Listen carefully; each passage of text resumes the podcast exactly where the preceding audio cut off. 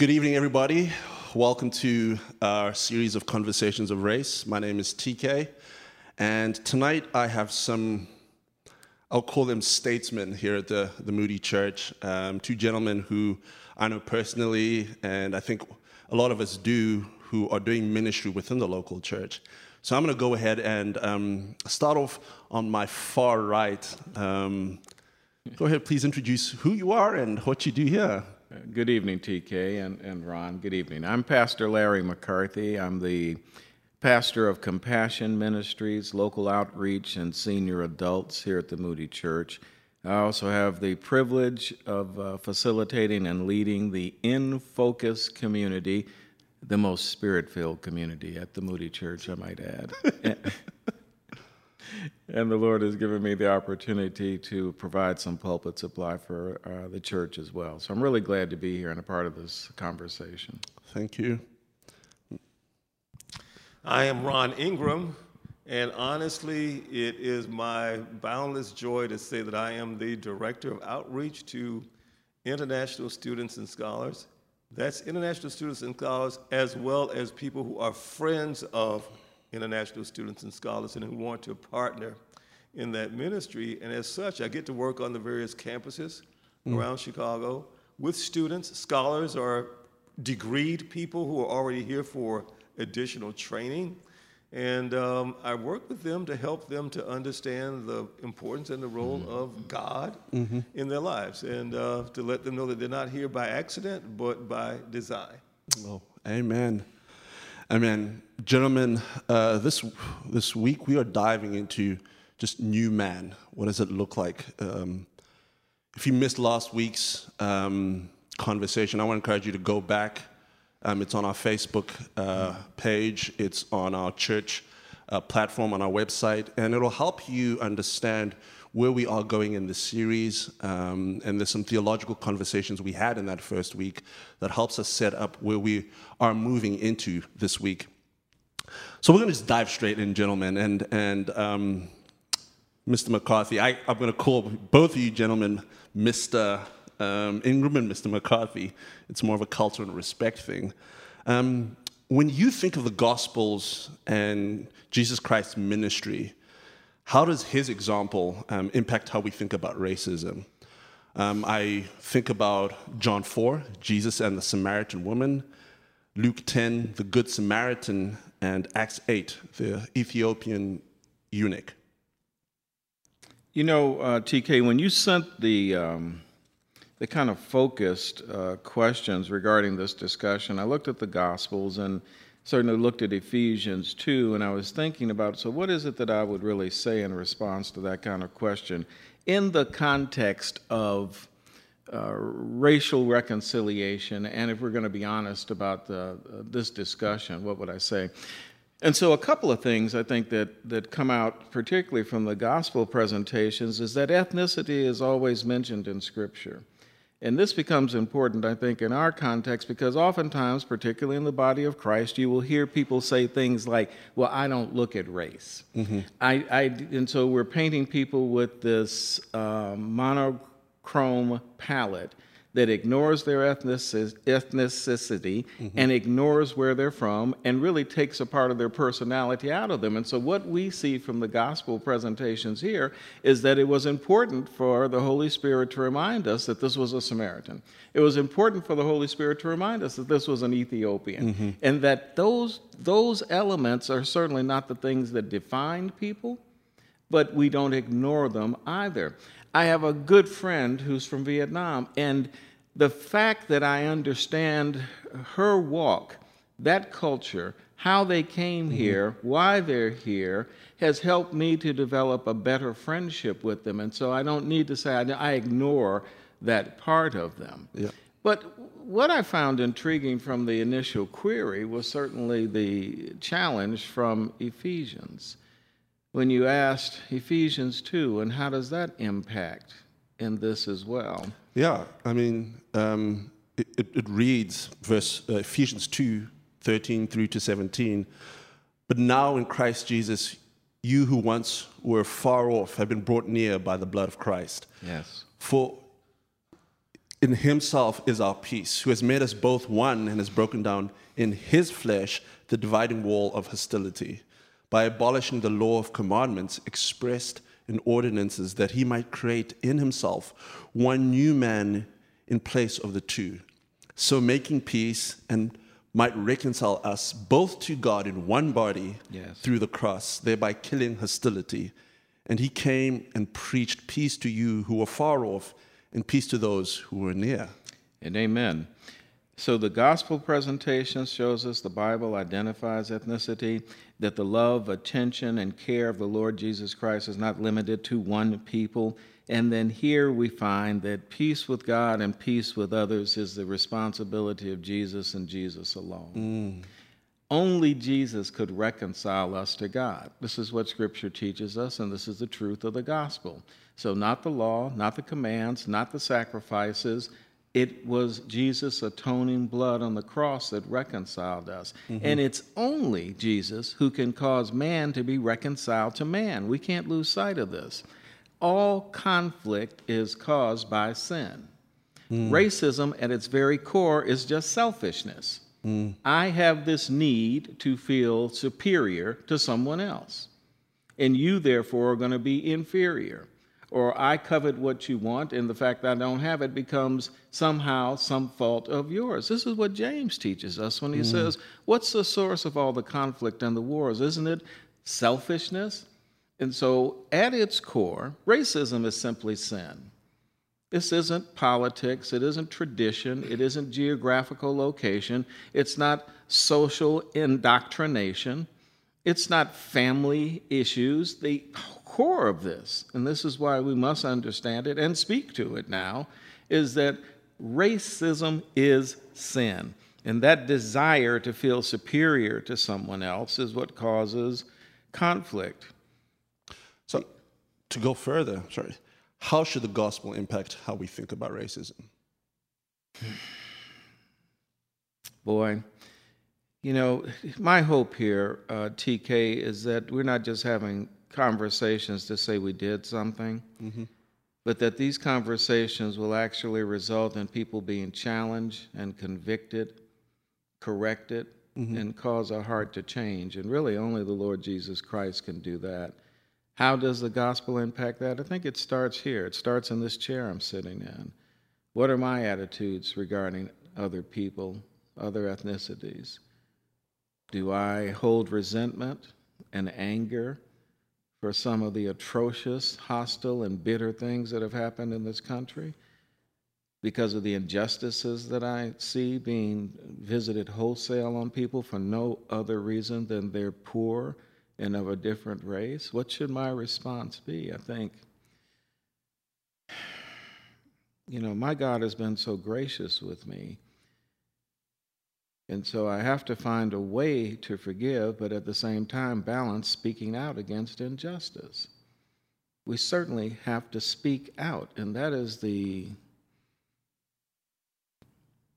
the cry, I guess, that I have in my heart that the season of casual commitment to Christ really has passed. We have to be all in now. It's not about political correctness, it's about speaking the truth in love and understanding that it's God who exacts vengeance. It's not my mm. place to exact vengeance, but it is my responsibility to speak for those who are oppressed, to stand up where there's injustice, and to demand mercy. Because that's what's been visited in my life grace and mm. mercy. Mm-hmm.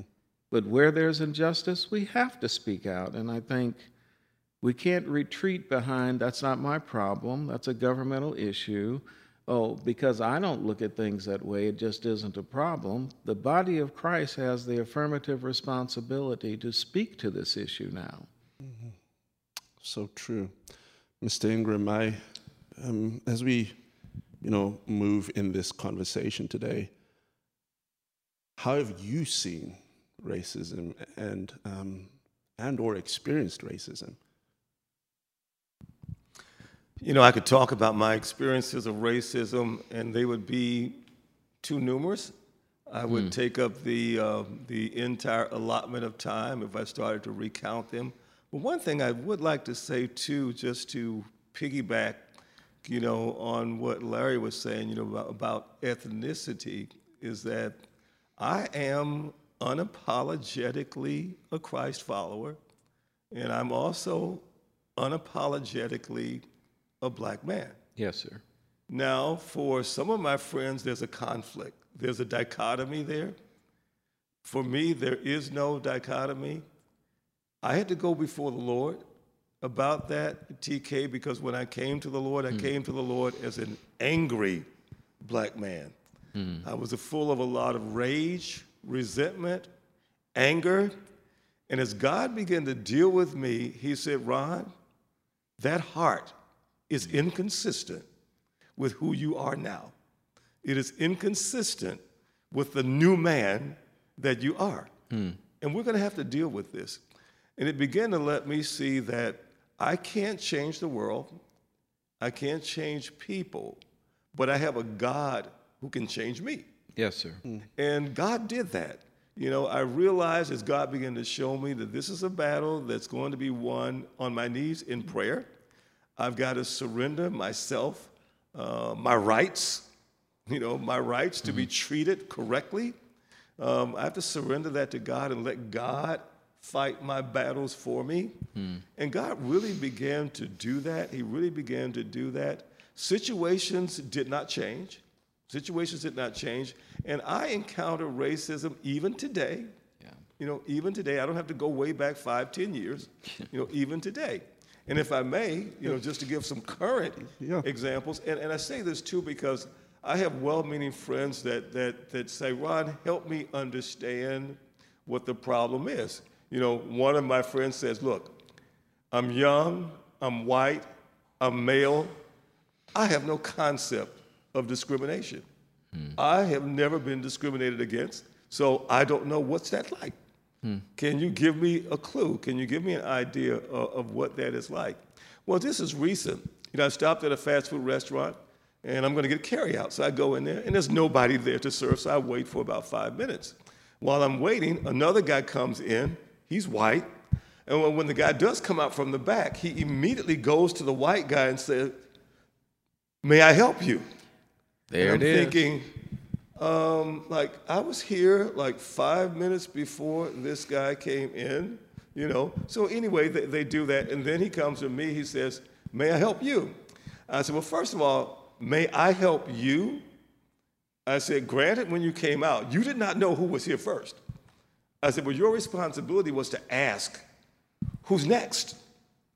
But without a thought, you ignored me and went right to the other guy.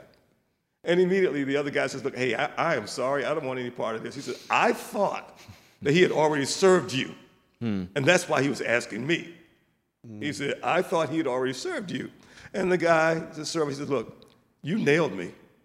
You nailed I totally get it. I totally get it. I was wrong. I blew it. Okay, that was bad. Now, let me tell you another quick one. Hmm, Take your time. I was invited to a party in the suburbs, a friend of mine.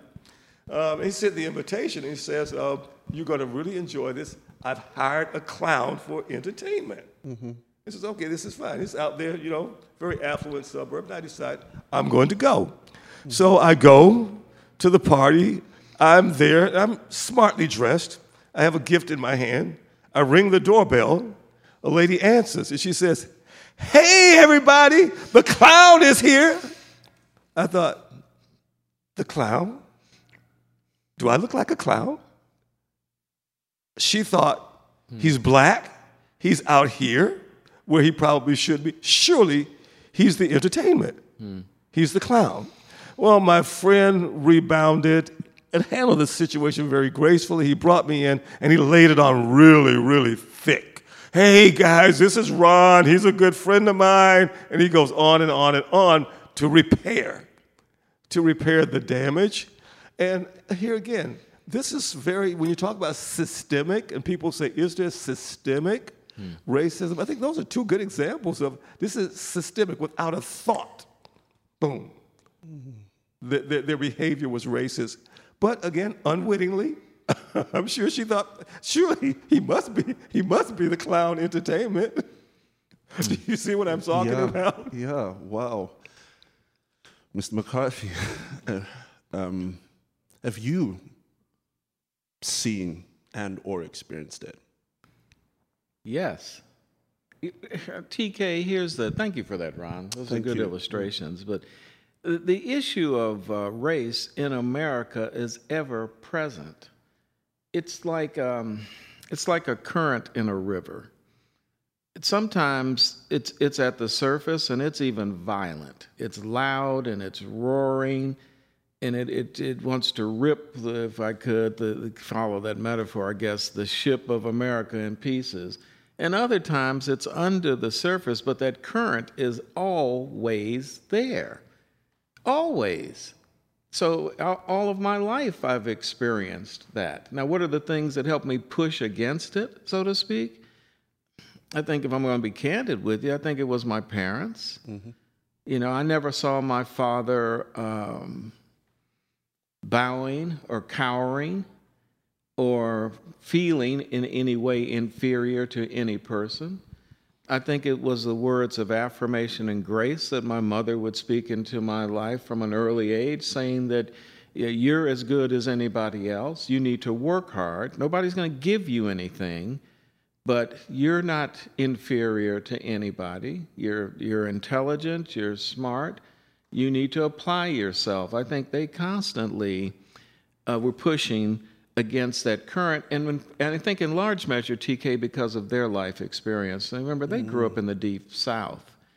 And, you know, my mother and father were friends with Medgar Evers. I mean, my mother still is in contact with Myrlie Evers today. The, um, but they knew people during that era in the 40s and 50s that were doctors, that were lawyers, There were dentists. Do you have any idea how hard you had to work in order to receive those kind of credentials in that period of time, in that place in America's history? But these are the people that they saw. And my father grew up in a deeply segregated uh, society.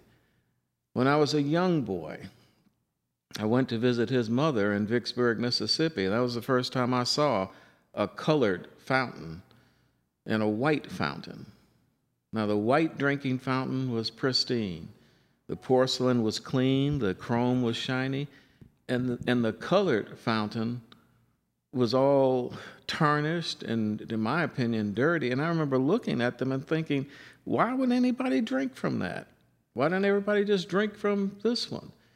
And my grandmother had to explain to me the attitudes of how people viewed black people and why these things were segregated.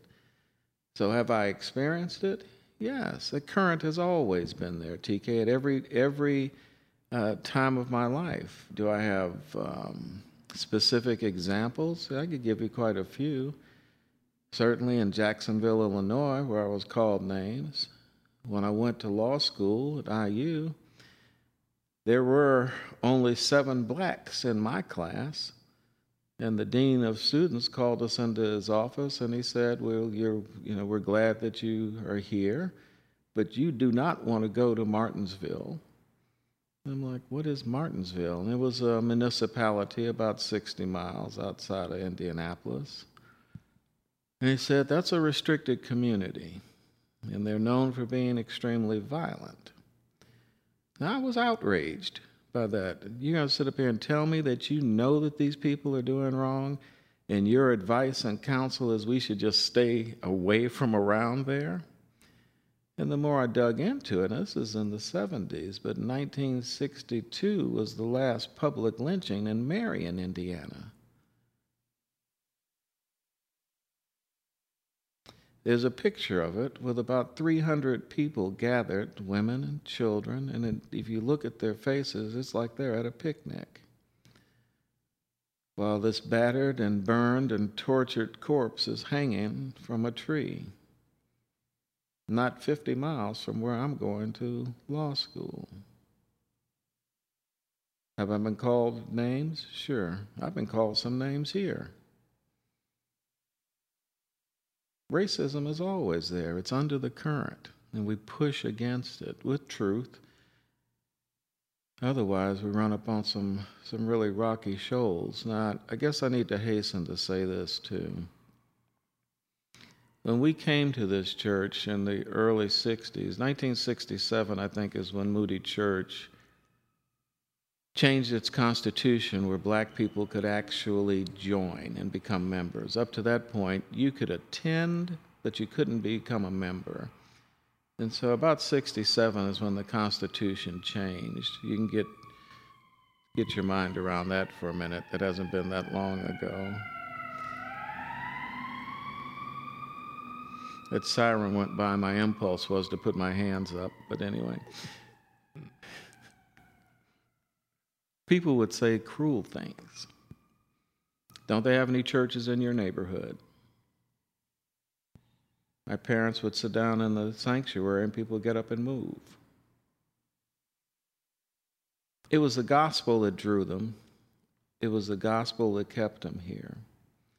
They were hearing the truth from God's word, but it wasn't necessarily because they were embraced and loved by everyone.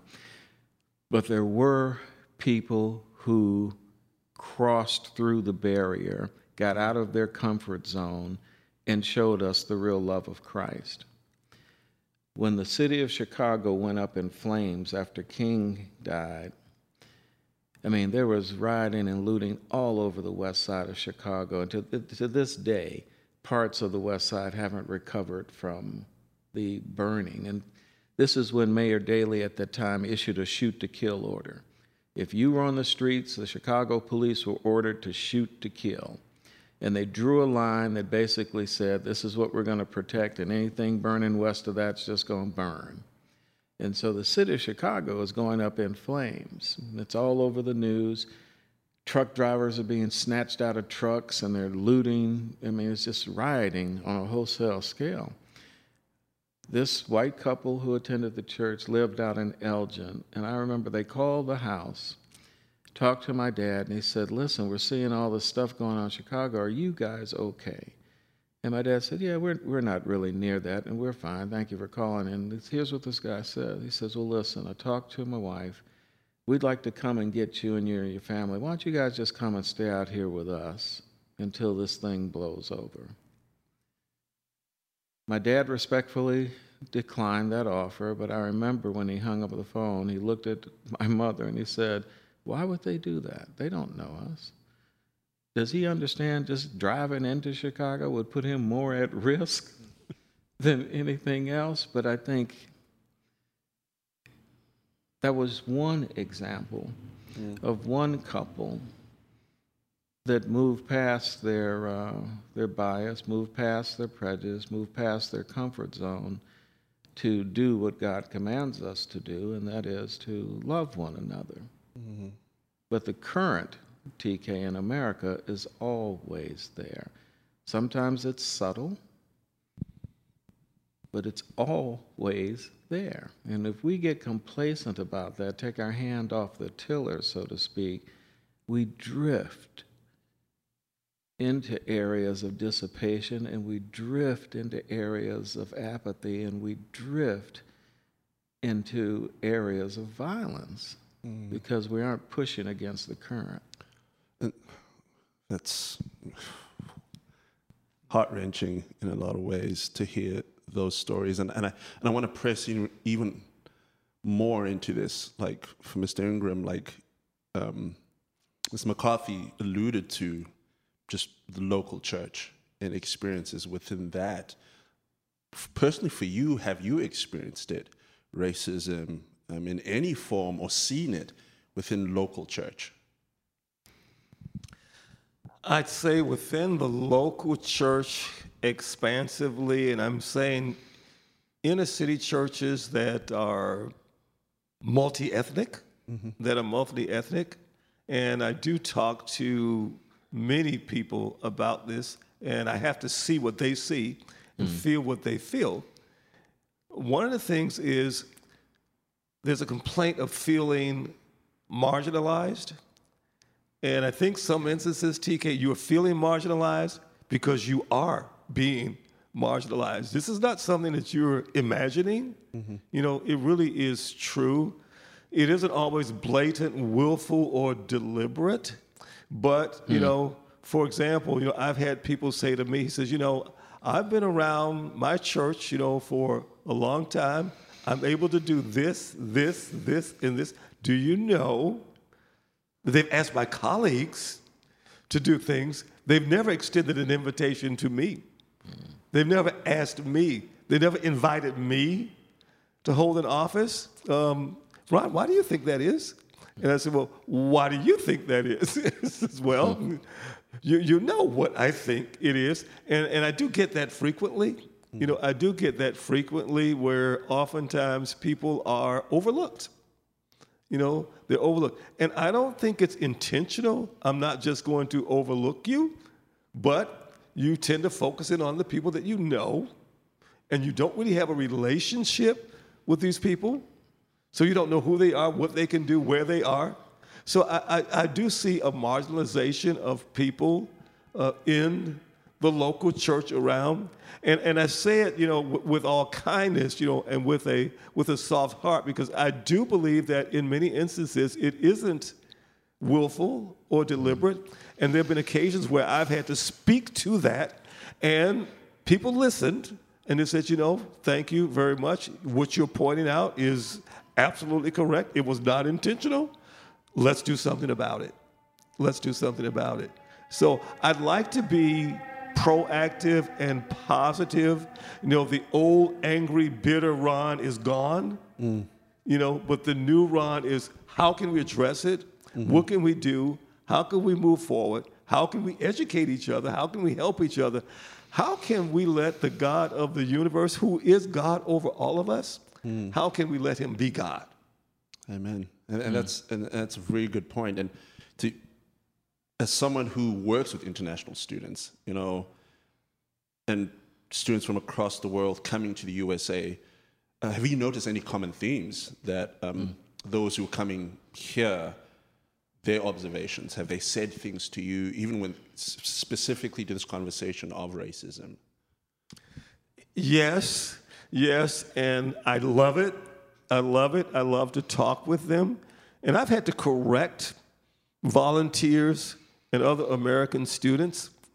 One of the complaints or one of the things that happens with international students as they come here, they don't have facility with the English language. And I have to let people know do not take that as any indication of their intelligence. They're probably more brilliant than you and I. Okay, the issue is they're learning English. Hmm. They're learning English. However, there were times when people would look down on them and they felt like, you know, they're demeaning me. They're looking down on me. They're thinking I'm stupid. They're thinking I'm dumb. Far from the case. I just don't know English. you know, hmm. I'm just trying to learn English. How about if I take you and drop you in my country? How will you do? You know, how will you do? So they do have that that that that complaint and that concern. You know, and uh, I certainly sympathize. And it has educated me tremendously. I was talking to one young man from China, and he was saying again, what I don't like is the broad brushed, stereotypical thinking, because people say, well, Chinese people are this way. He says, well, I'm from Urumqi. He says, people, Chinese people from Urumqi are very different from people from Beijing. They're not even close, okay? They're very different. He says, so when you try to paint a broad brush and say, well, this is how Chinese people are, you're making a very big mistake. He says that I really don't like it. He's not only I, many of us don't like it, and that's something that we see constantly. Well, of course, being being black, I can understand that because people tend to paint black people with a broad brush. That all black people are this way. So I do find that uh, that sensitivity with the international students, and I really try to help them and go out of my way, go out of my way to. Um, eliminate any of that divisiveness and educate people that are going to work with us to respect these people, love them, treat them with honor and respect. They're intelligent people. Those that got here, that's how they got here. They're smart. you, know, you know, they're smart. That's how they got here. So give them their props. No, yeah, no, it's very true. Uh, Mr. McCarthy, I think just to, to tie on to that, and you, um, the point was raised about the broad brush, and just in, in brief, is that something that um, an innate thing that we tend to do with, with, with each other, we paint a stereotypical broad brush about because I have one person experience with one person, everyone is like that. Well, sure. I think it's part of our desire to want to um, control and understand. We, we it comes under the banner of um, uh, if I can understand something, the end of that equation is going to be somehow I can control it. Mm. And so, therefore, I look at you and I say, "Oh, yeah, that's a that's a standard A21 personality." You know, I've run across that before. Now you can put in whatever you want in that blank. You know mm-hmm. about that's how they are. Uh, they don't respond well to that. They don't like that. Oh, they like it when you do this. It, it, it, I'm trying to be as gracious as I can regarding stereotypes, but, but that I think is part of what motivates it. That this allows me then to be able to control or to respond. You know, my hope and prayer, uh, TK, is that um, implied in having these sessions is highlighting the need to listen. Mm. And I think true leadership does that. It listens. It doesn't come to the table with a preconceived notion or a preconceived answer. It is in earnest, with sincerity, curious. And in the body of Christ, I think leadership has to listen now we can't be afraid of what would be perceived as criticism or even unpleasant things. Mm. When Ron talks about people feeling marginalized, that is contrary to the gospel message. Mm. So tell me why, tell me how, tell me when. Let me see this through your eyes. Let me try to understand it. Now, it requires a lot of transparency and it requires a lot of intentionality.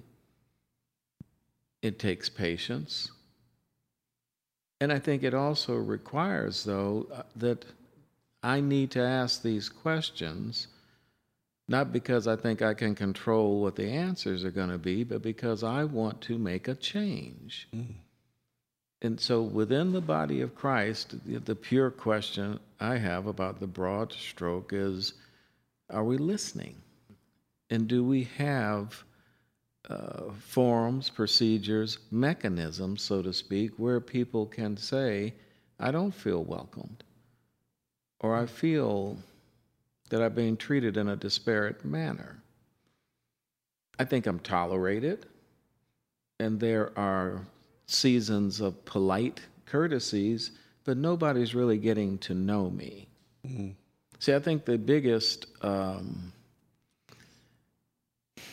well, I'm out here now, so I'll go ahead and saw off the limb.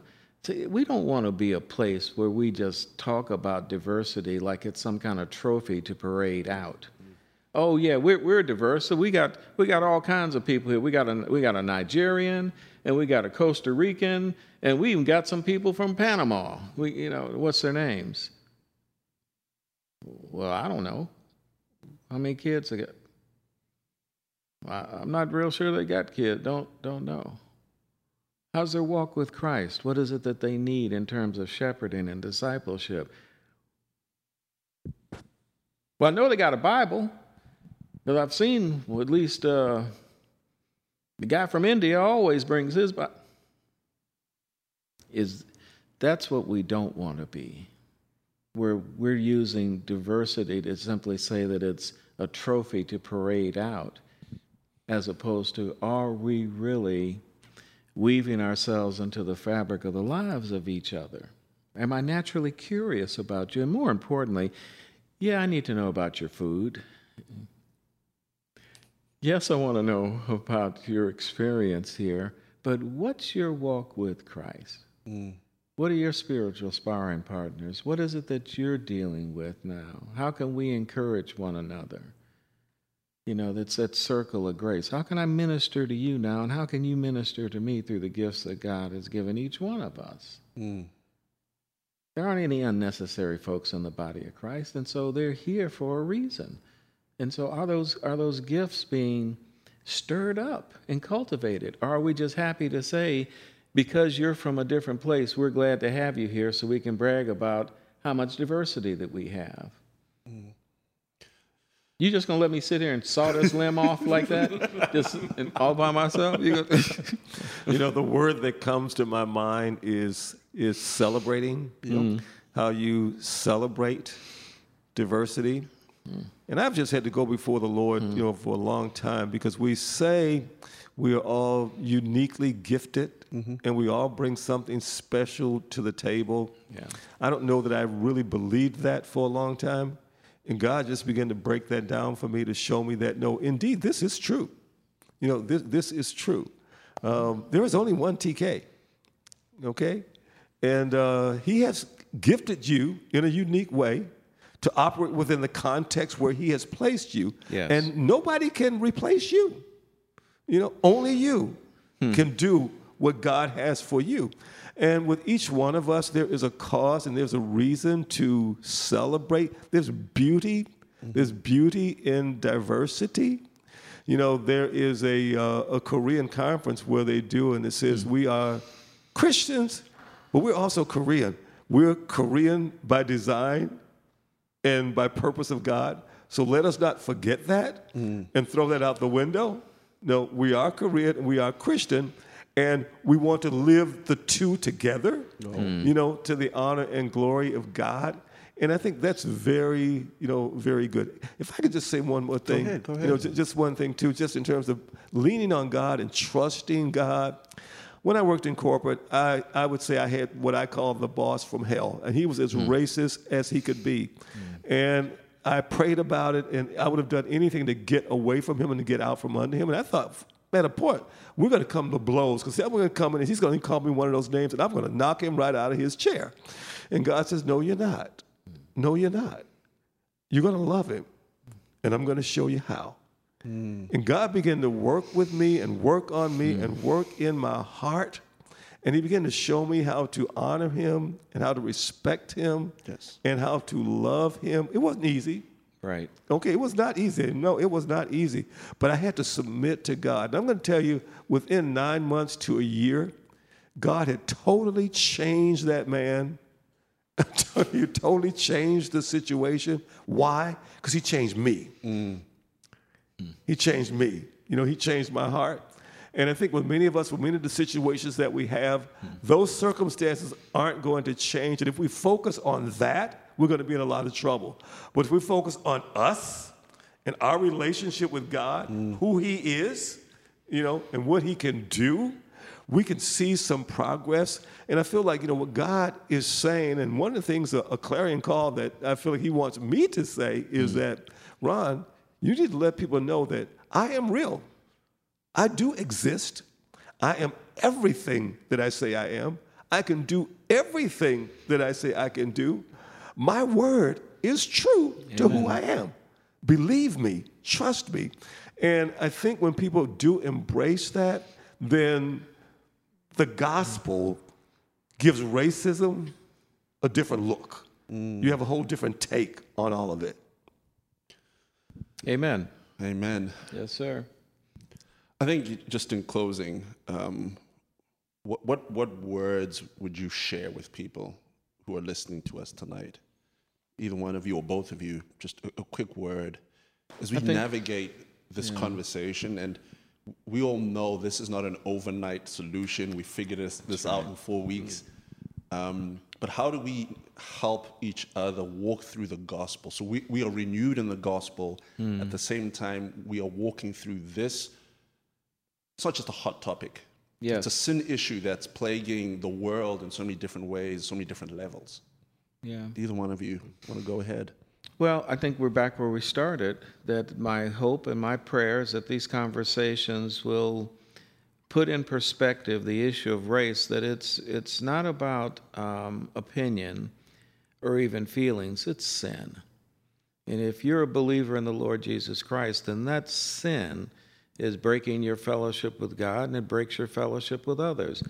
We want these conversations to challenge you, to convict you, to rebuke you, to correct you, but more importantly, to cause the transformation through God's Word.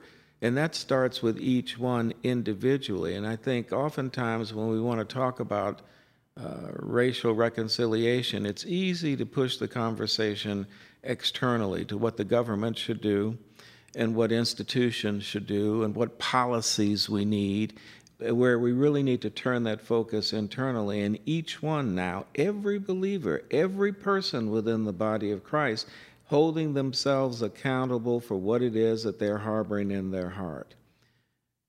If you're harboring resentment or anger or bitterness or even feelings of superiority, confess that, rebuke it, repent, and then start the healing that only God Himself can bring into your life. That's my prayer. Otherwise, TK, we just learn, uh, lend ourselves to a long list of people who are just talking. Mm. And at the end of the day, it's a, it's a shiny veneer on a corroded surface that doesn't really accomplish anything. We want to cut to the heart, and that mm-hmm. really starts with that self examination for every single person, whether you've been on the receiving end of this evil or you've been the one dishing it out. Mm.